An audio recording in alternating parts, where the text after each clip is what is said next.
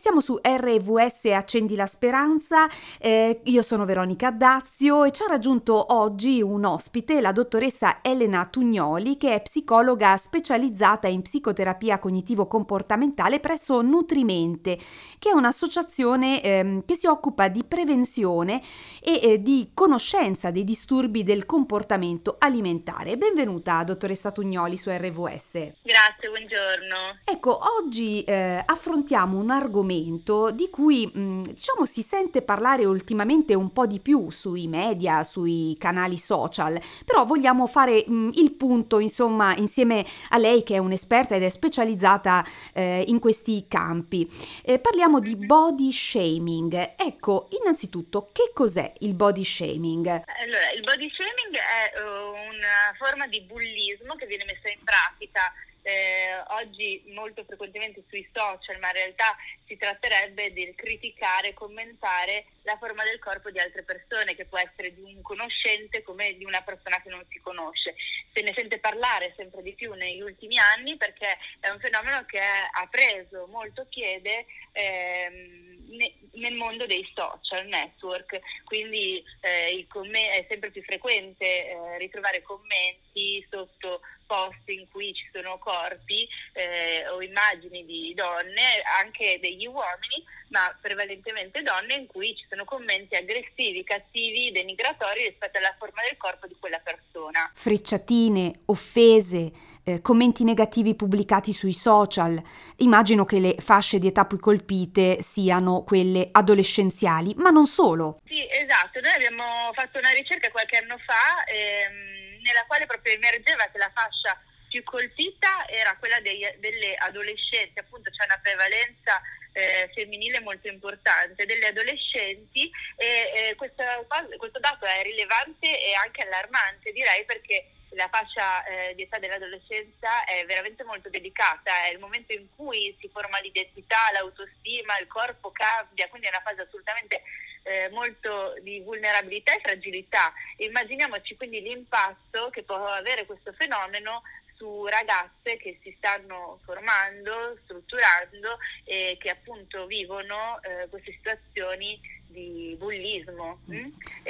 La, quindi la fascia principale sono ragazze adolescenti, poi pian piano eh, sale, quindi eh, donne di, dai 20 ai 35 anni, eccetera, sale un pochino la percentuale, anche donne di, eh, più, più adulte vengono colpite da, da, questo fenomeno. Cosa, cosa, si può fare ecco, nei panni di un genitore, di un insegnante, eh, anche per costruire mh, una fiducia che porti mh, le giovanissime o i giovanissimi insomma a mm-hmm. fidarsi appunto e a raccontare, a mh, segnalare questo tipo di disagio?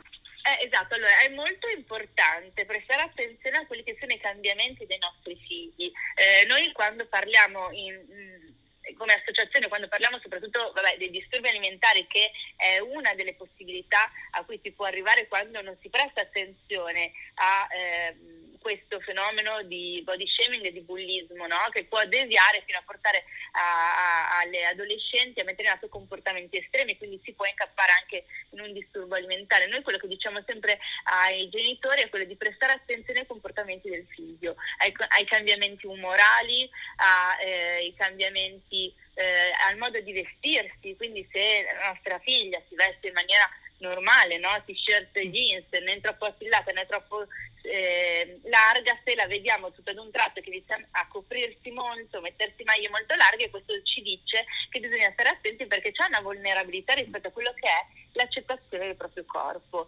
Eh, questo, il fenomeno del body shaming perché è importante? Perché va a mirare una vulnerabilità che è quella del eh, del valore che do al corpo rispetto alla mia identità e autostima. E I social fanno passare involontariamente, i media da sempre fanno passare questo messaggio, no? dimagrezza uguale a bellezza, uguale a successo. Eh, quello che fa il body shaming è quello di dire tu non sei abbastanza, non vali abbastanza eh, il tuo corpo non vale abbastanza. Nelle giovani adolescenze produce il messaggio se il mio corpo non vale abbastanza allora anche non vado abbastanza, non vado bene. Quindi per andare bene devo modificare il mio corpo. Con la psicologa Elena Tugnoli stiamo eh, trattando oggi un tema, quello del body shaming, eh, delle critiche, del bullismo a cui sono soggette soprattutto le giovanissime sui canali social. E dottoressa, ultimamente stiamo assistendo a un fiorire di influencer positivi eh, che eh, aiutano appunto i giovani a costruire anche eh, un rapporto più positivo con il proprio corpo. O sbaglio? Beh, allora sicuramente c'è questo aspetto positivo che negli ultimi anni eh, c'è stato un fiorire, come eh, ha detto lei, di eh, profili eh, sia di, di, cura, quindi sia che mandano un messaggio di cura rispetto a quello che è l'aspetto dei disturbi alimentari, ma sia anche rispetto a messaggi più trasversali, più generali, come quello del, del body positivity, che è questa nuova corrente di, di, pensiero che va verso l'accettazione del corpo a prescindere dalla forma. Tantissime ehm, artiste tantissime influencer ne hanno parlato e, eh, perché è una tematica veramente molto importante. Effettivamente quindi si può dire che oggi, che oggi i social hanno un valore effettivamente positivo perché si parlano di temi di cui prima non si parlava, ad esempio del body shaming, e si parla anche di aspetti positivi come appunto il, il fatto di dissociare il, il la forma del corpo dal valore personale, che è assolutamente importante. Tantissime influencer, Chiara Ferragni ne ha parlato poco tempo fa, mh, mm, comunque è un tema assolutamente molto molto trattato, ma è chiaro che ci sono tanti sforzi ancora da fare, però questa è un'apertura molto importante. Chiaro. E sul vostro sito, lo ricordo, nutrimente.org, sono elencati mh, mm, anche dei consigli eh, esatto. forniti dagli esperti. Ecco, ce li vuole esatto. riassumere? Sì, allora praticamente quello che noi consigliamo come esperti rispetto a questa tematica, rispetto al mondo degli disturbi alimentari, è proprio quello di eh, prestare attenzione eh, al valore che i social hanno, quindi eh, il fatto che le relazioni e tutto ciò che capita sui social è un mondo virtuale, non è il mondo reale nonostante il grande impatto che abbia, ma che eh, sono messaggi che sono al di fuori di noi, quindi dobbiamo stare un pochino ancorati alla realtà e prendere quelli come messaggi virtuali, eh, svolgere attività eh, che ci possono permettere di entrare in contatto con il nostro corpo e sentirlo come corpo, quindi come una macchina che funziona, i muscoli, e non, son, non semplicemente fermandoci sulla forma estetica. Ad esempio noi facciamo, eh, siamo molto orientati anche alla pratica dello yoga che ci permette proprio questo, ci insegna di stare dentro il nostro corpo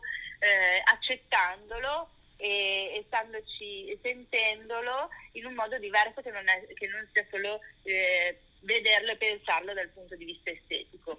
Eh, considerare l'effetto dell'umore sulla percezione delle, dell'immagine che notiamo nello specchio. Questo è molto importante capita a tutti, eh, di eh, vedere che alcuni giorni ci sentiamo di buon umore e ci piacciamo, altri giorni ci sentiamo più vulnerabili, più in balia delle nostre emozioni, tendiamo a non, a non, piacerci, ma semplicemente ci facciamo caso anche per come ci vestiamo. Per cui questo è assolutamente importante, essere consapevoli di ciò che proviamo e come ci condiziona nel nostro vederci. Mm. Eh, poi pensare al fatto che il nostro corpo e la nostra forma fisica ci dicono come stiamo, se in salute o meno, ma non ci dicono come siamo e quanto valiamo. Quella è un'altra cosa. Eh, no, impariamo a eh, far sì che il nostro valore sia intrinseco, sia dentro di noi, dipenda da come siamo fatti, da eh, se ci reputiamo intelligenti, se reputiamo di avere caratteristiche personali, siamo empatici, siamo eh, spiritosi e questo è ciò che determina chi siamo, non il nostro corpo che è la casa che abitiamo fondamentalmente, no? E, e poi riconoscere le difficoltà. Quindi, eh, come dicevamo prima, se i genitori gli insegnanti possono monitorare alcuni cambiamenti che spesso si manifestano con l'umore, con il cambio di vestiti, con il cambio di rapporto con le amicizie, cambiano eh, cambia, passiamo tanto tempo al telefono, questi sono segnali a cui eh, chi sta intorno agli adolescenti deve stare attento, ma chi invece riconosce di essere vittima di bullismo, di body shaming quindi si inizia a sentire delle fragilità che possono portare ad un disturbo alimentare, alla depressione, a stati d'ansia, al richiudersi e interrompere le relazioni, quindi chi inizia a vedere che stare troppo sui social, che ricevere messaggi critiche diventa un po' eccessivo e non riesce più a sopportare il peso che effettivamente c'è in questa condizione, di poter chiedere aiuto, chiedere aiuto ai genitori, agli esperti, al medico, allo psicologo, alle associazioni che ce ne sono tantissime, perché il body shaming può avere un impatto come il bullismo tanti anni fa quando non si parlava di, body shaming, di, di bullismo, cyberbullismo, ma si parlava semplicemente di bullismo che eh, capitava nel mondo reale nelle scuole, anche in quei momenti lì il bullismo aveva un impatto no? sull'autostima, certo. sulla depressione, sull'ansia e oggi capita lo stesso. Eh, per cui è molto importante prestare attenzione perché quando parliamo di body shaming parliamo di bullismo, eh, quindi sì. è molto importante tenere la stessa attenzione. No? Mai abbassare la guardia anche in questo campo. Mm-hmm. Buona mm, continuazione, buon lavoro. Grazie.